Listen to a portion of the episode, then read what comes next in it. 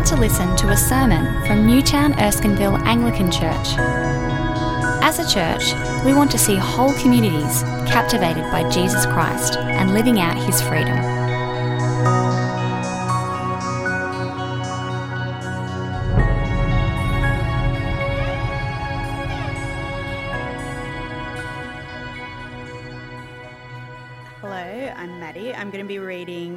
T- this evening from Isaiah chapter 53, um, which is on page 731 of your Pew Bibles. Who has believed our message, and to whom has the arm of the Lord been revealed? He grew up before him like a tender shoot, like a root out of dry ground. He had no beauty or majesty to attract us to him, nothing in his appearance that we should desire him. He was despised and rejected by men, a man of sorrows and familiar with suffering. Like one from whom men hide their faces, he was despised, and we esteemed him not. Surely he took up our infirmities and carried our sorrows, yet we considered him stricken by God, smitten by him, and afflicted. But he was pierced for our transgressions, he was crushed for our iniquities.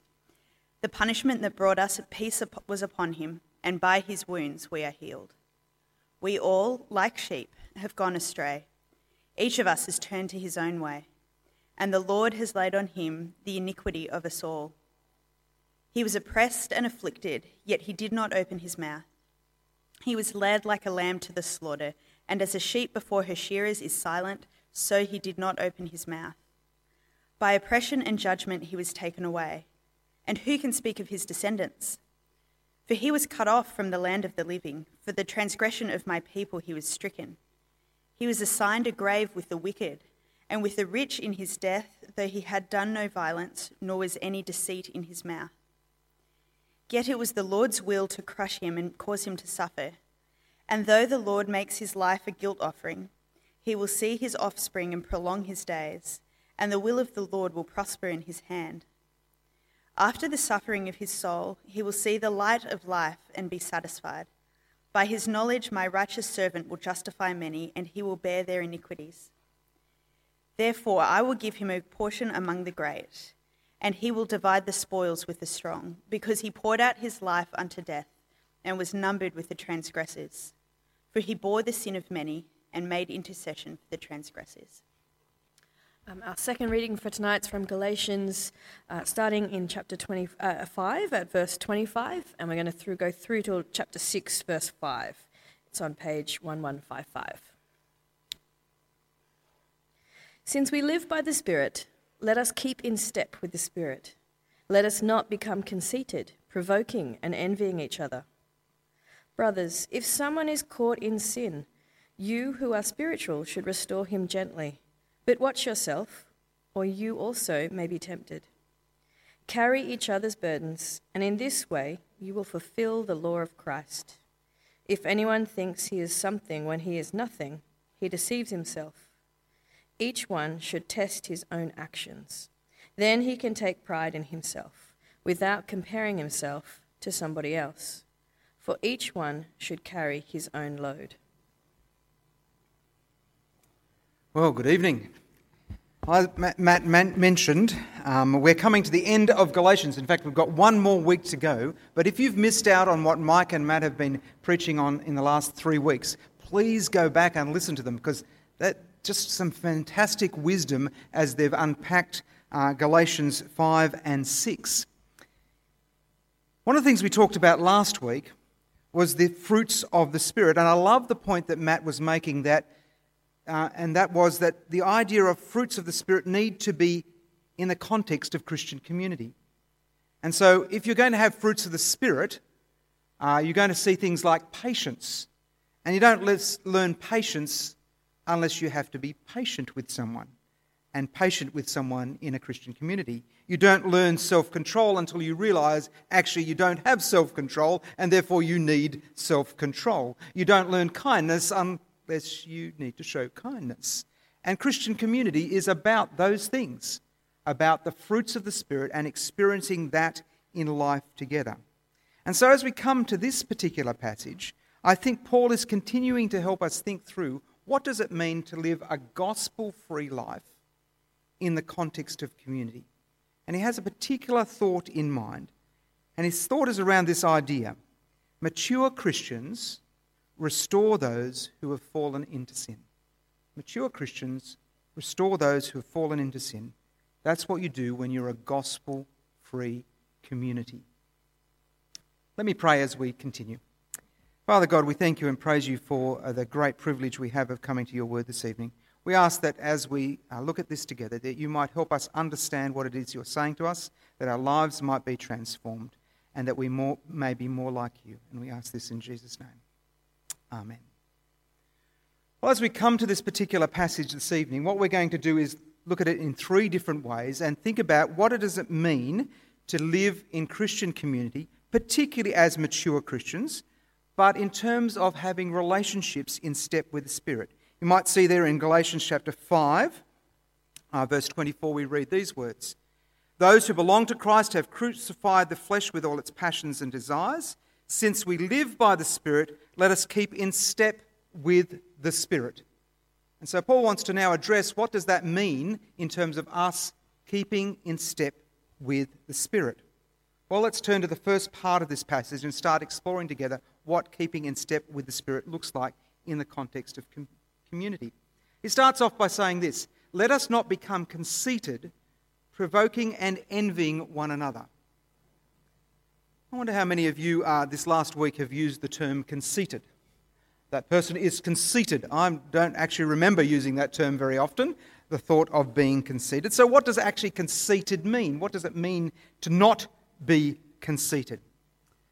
Well, conceited is to do with the idea of glory, um, the idea of vain glory.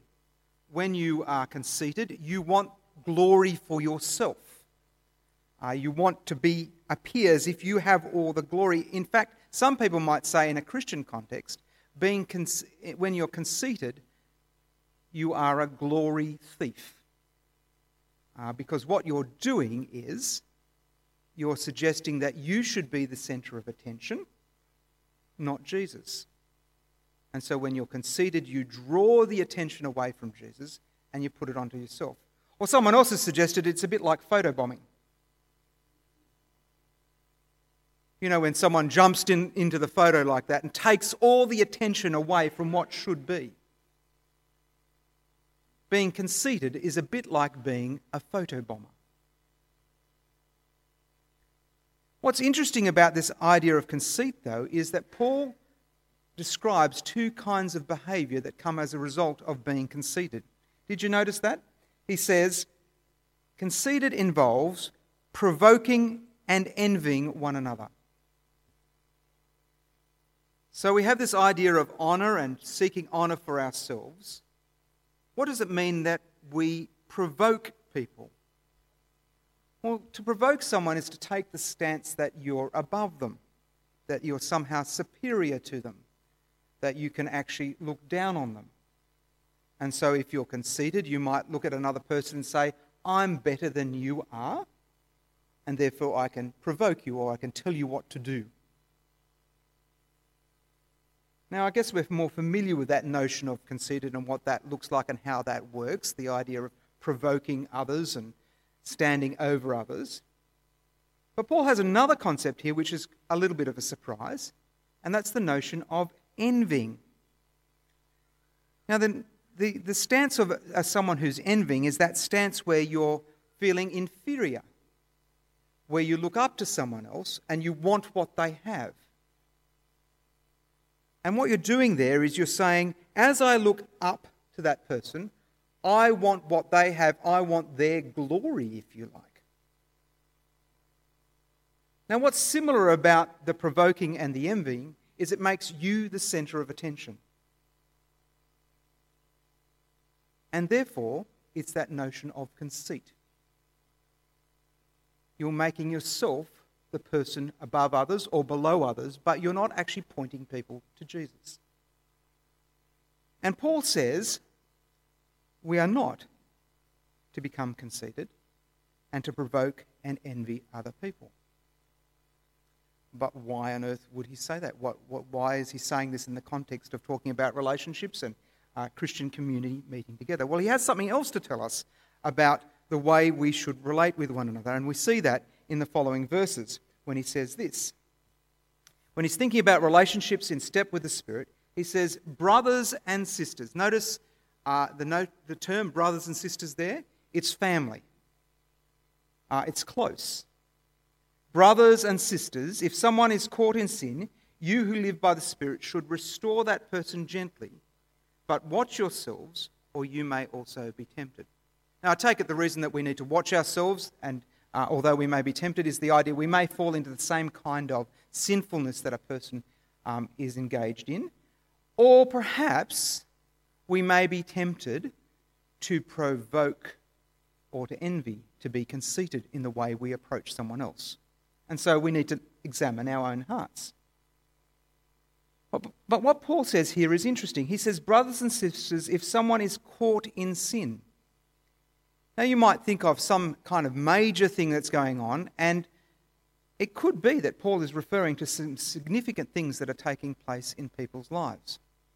Now, there's often two ways this works out. Sometimes there's a significant sin in someone's life where they're persistently doing something, and they're persistently ignoring what God has called them to do differently. And so they persist in the way that they go about their sinfulness. I don't think Paul is referring to that kind of sinfulness in this case. What he's referring to is someone who's caught. Uh, the, the sense here is that it's a person who's tripped over. They're running the race and something's caught them and tripped them up and they've fallen over. Now, it may be that they recognize that they've fallen over and they need some help with that. Or maybe they, they don't quite recognize it, but they've, they've just found themselves in the spot where actually they're doing things that they know Christians shouldn't do. So perhaps it's a situation at work where you've been asked to write a report and that report is going to get you a contract and well you've actually been fairly generous with the truth. In fact, the report reflects a lie. And at the end of the report when you've handed it in you you you know that you've been caught up. You know that actually what you've submitted is not the truth and you've been caught. You've, you've tripped over. Or perhaps it's another situation where you've recognized that actually the way you pay the tax man means that you've been stealing from the tax man. And you've kind of gone right to the edge of what's acceptable. And you've thought, oh, actually, hmm, maybe, just maybe I've been caught up in something here. And of course, there's a myriad of other ways that this can happen. And Paul is saying to those in Galatia, brothers and sisters, if someone is caught, if someone falls over in this sense, you who live by the Spirit should restore them. Now, and restore them gently. Now, I guess uh, that picture of being restored gently feels a bit like this you know, putting your arm around someone and saying, Look, uh, I noticed that you've tripped over, and I noticed that things have gone awry, and I noticed that actually there's something happening in your life? Can we talk about it and can we pray together and move forward like that? And of course, that's great. That's fantastic if that is happening. But the kind of picture I think Paul is painting here is something a bit bigger than that. Uh, actually, something a bit more painful than that. This notion of restore means putting things back in their right place and was frequently used for the idea of putting arms back in sockets after they've been dislocated. Now, you can see the picture there. They're smiling together. It's a beautiful picture of a socket, uh, arm going back into a socket, and just delightful. Of course, when I looked for pictures on the internet and YouTube videos, they were nothing like that. I thought I'd save you from seeing the real life stuff. But of course, what happens with that is that when you restore an arm to its socket, it's actually painful. But at the end of it, it's restored. It's in its right place. Now, I think for us, this is a pretty significant challenge uh, to think about how do we restore one another, those who live by the Spirit, those who are mature in the Spirit, how do we restore one another gently, humbly, when it involves perhaps some pain? And one of the difficulties we have is we're so adverse to the idea of bringing pain into other people's lives. We have a culture which loves pleasure. And the thought that we might cause pain to someone else is just something that seems an anathema. And I see it often in the conversations that I have with people, that say, wandering around the graveyard, and they're talking about various behaviours and things that people do. And they say things like this It's okay if it doesn't hurt anyone. Because actually, we don't want to hurt anyone. And that makes sense. I kind of agree. I don't particularly want to hurt people either. On the other hand, there's something problematic with that, isn't there? If you're going to have your shoulder restored, and put back in its socket, your arm put back in its socket, it's actually going to be painful for a moment. If a surgeon is going to use his healing hands to help you get better and to restore you to good health, actually it's going to involve some pain. If a psychologist is going to sit down with you and help you deal with some issues in your own life, sometimes that's actually going to cause pain. You're going to have to face some things about yourself and deal with those issues. So it actually doesn't make sense that you can restore someone without some sense of pain. Now, of course, we don't want to inflict pain, but there is a sense in which restoring is complicated and difficult. What this makes this even more complicated is in our context, we're so individualistic. It's like what I do is my business. The way I act is my business. And if someone should come to us and say, I'm actually not sure about that, have you been caught up in some sinful behaviour? Our minds go to the idea of, well, you're just standing over me, you're provoking me, you're being moralistic in the way that you've approached me. And it's complicated because it can sound moralistic, and particularly if you don't understand the goodness of God's grace, having someone tell you that actually the way you're approaching things is not godly can sound very moralistic. But you notice what Paul has been saying all the way through this. He's saying to yourselves, watch yourselves. Don't be conceited. And for the Christian person, the significant thing is that when you restore someone like this, you're not saying you're better than they are. That would be conceited. You're not saying that you're, the, you're somehow morally more um, able to cope with life, that you don't sin somehow. No, you're a brother or a sister walking the same journey together, recognizing that you need each other on this journey. What you also notice about this is that this, in this instance, Paul is not calling leaders to do this. Elsewhere he does, and he asks leaders to step in in particular circumstances. In this instance, however, He's calling us as God's people as we walk together in the Spirit to do this with one another. To spend time with one another, to listen to one another, but to restore each other gently and sometimes to say the things that are difficult to one another because of what God has done for us in Christ.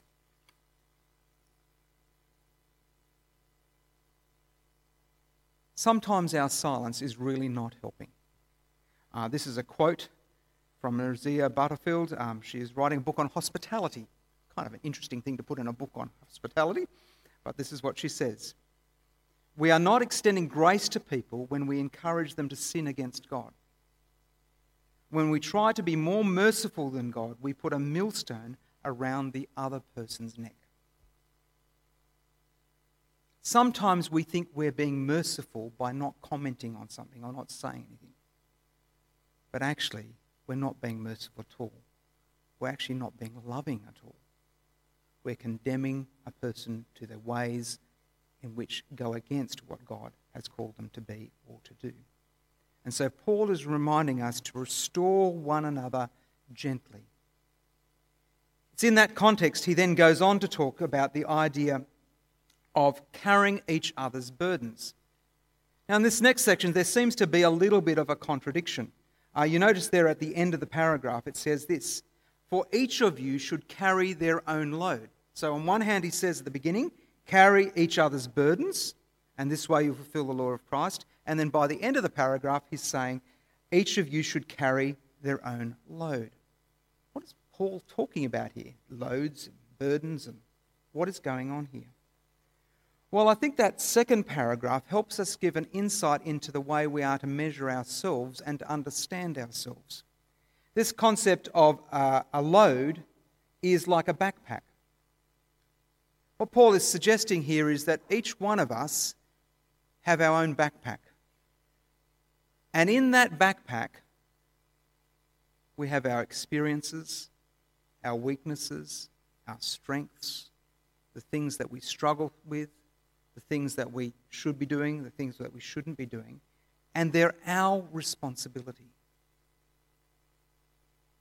We need to take responsibility for the things that we do and we say and the way that we act. We have been given a load to bear, to carry. Now, the truth is, as you look around with friends and family and others that you know, different people seem to have different loads. Some people seem to have really, really heavy loads. And that should be taken into context as we walk alongside each other. But each person is responsible for their own load. Uh, some of you will know of that book. I hate recommending it because it always sounds like I'm having a go at someone. I'm not intending to. The book is called Grow Yourself Up uh, by Jenny Brown. It's an excellent book, but it helps you take responsibility for your own feelings and behavior and helps you think through what does that mean in my interactions with other people. And I think Paul is reminding us of that as he speaks here. He's saying, take responsibility for your own load. And that's why he's also saying these words If anyone thinks there's something but they're not, they deceive themselves. So that's back to the whole notion of conceit. Each one of you should test your own actions. And he says something really interesting. Then they can take pride in themselves alone without comparing themselves to someone else. In other words, if you have a load and you're carrying it, and you notice a change, and you see that change, not by comparing yourself to other people, but by noticing the way that you've changed under God's grace, then you can take pride in that. That's exciting. Can someone grab me a glass of water? That's tremendous, isn't it? So, for example, if, if I've been having trouble with patience, and then after a year, I notice that as I've been talking with people and had to be patient with people in my small group or in my church or with my friends, and I've grown in that patience and I've seen God's grace at work in me, and I've seen the fact that I'm now more patient, that's a beautiful moment of celebration a thanksgiving to God. Oh, God, thank you so much for helping me change in those ways. Thanks, Matt. Thank you so much for helping me change in those ways. Or perhaps it's to do with joy. Beginning of the year, saying, Oh, I'm not really joyful. Okay, I need to take responsibility. I need to think about that. How am I going to become more joyful? And at the end of the year, you go, Oh, I'm actually more joyful. Isn't that amazing what God has been doing in my life. I think that's what Paul is talking about there, where he talks about having your own backpack and measuring things correctly. But what he's also saying is carry each other's burdens, and in that way you will fulfill the law of Christ. Now, the law of Christ that he's referring to is something that he's referred, back to, uh, referred to in Galatians chapter four, uh, 5, verse 14.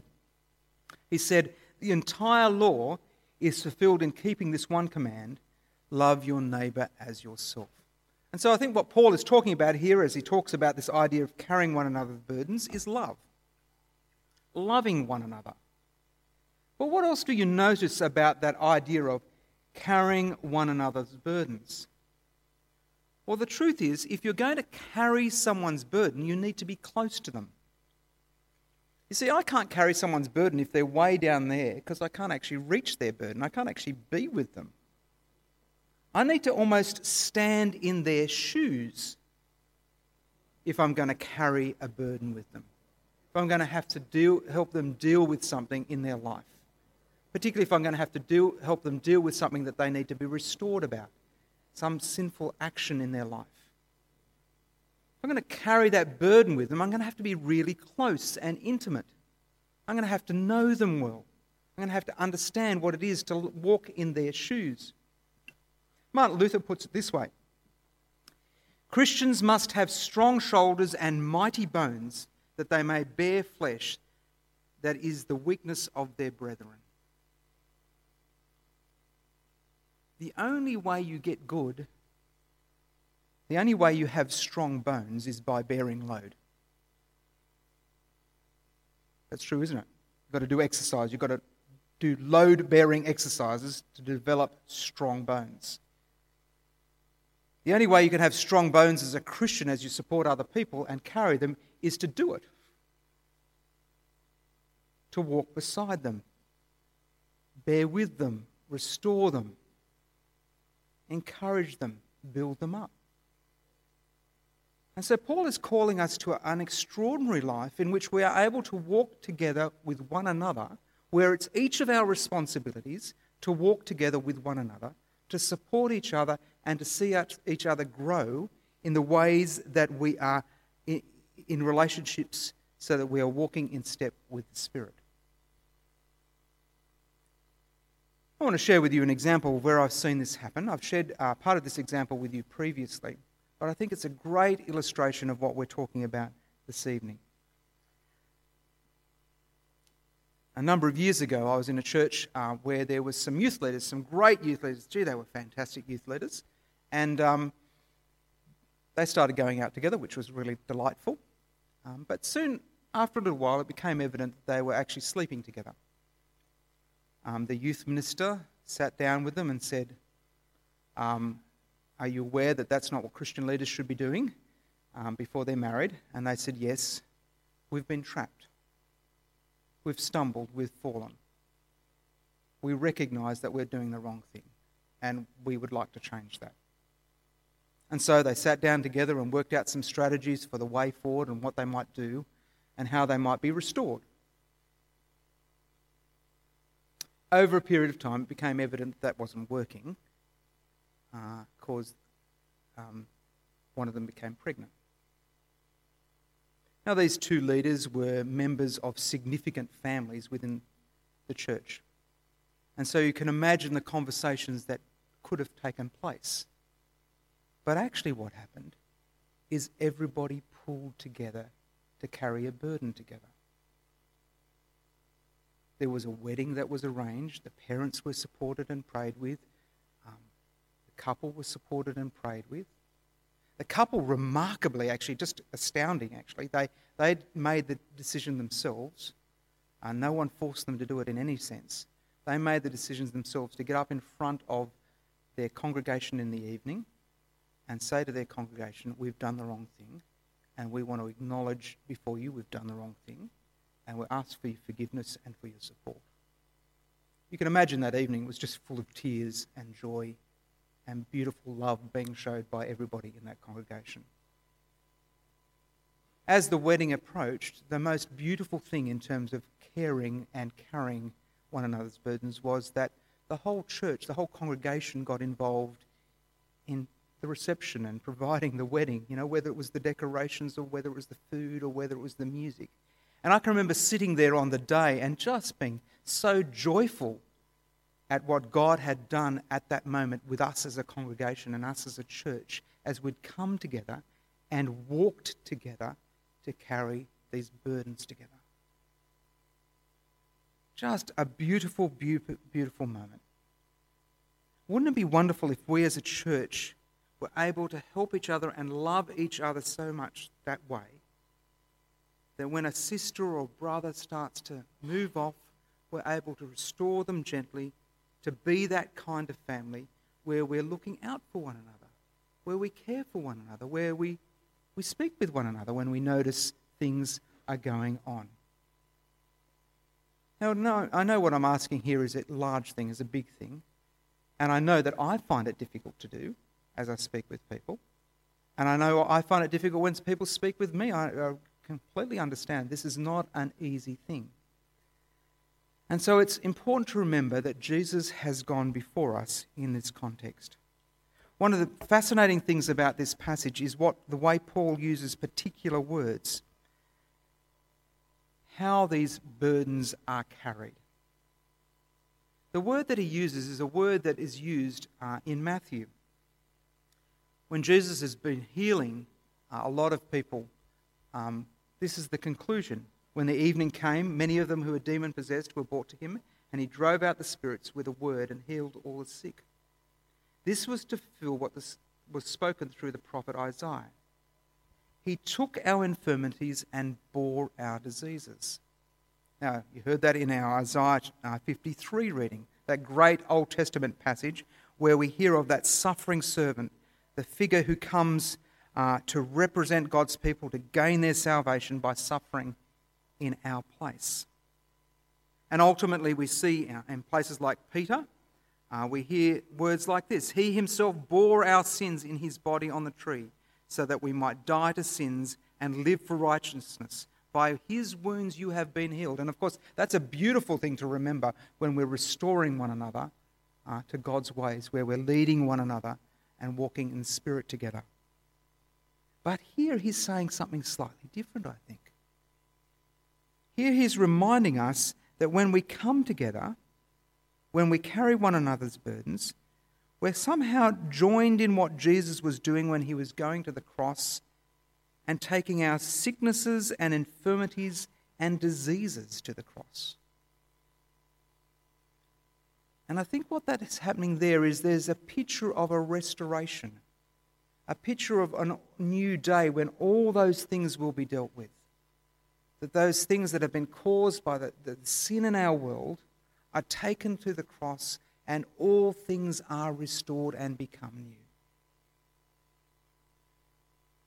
And so I think the beautiful picture we have here is as we entrust ourselves to Jesus, as we entrust ourselves to his call to restore one another, somehow we're pointing forward to that beautiful day of restoration when all things will made, be made new. And because of that, we know we can entrust ourselves to Jesus who has gone before us, who already knows what it is to suffer, who already knows what it is to restore those who are brokenhearted, who already knows what it is to take up our infirmities and bear our diseases.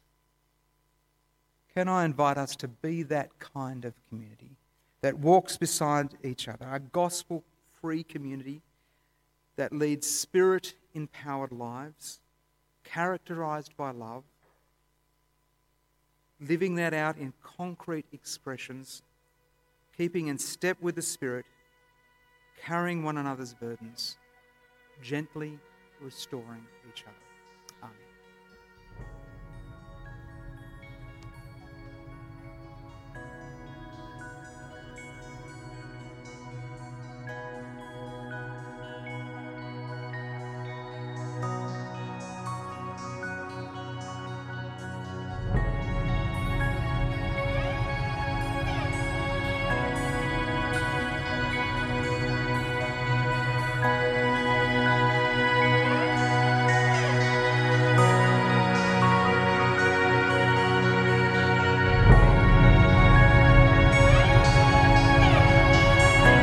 Listening to the Newtown Erskineville Anglican Church podcast.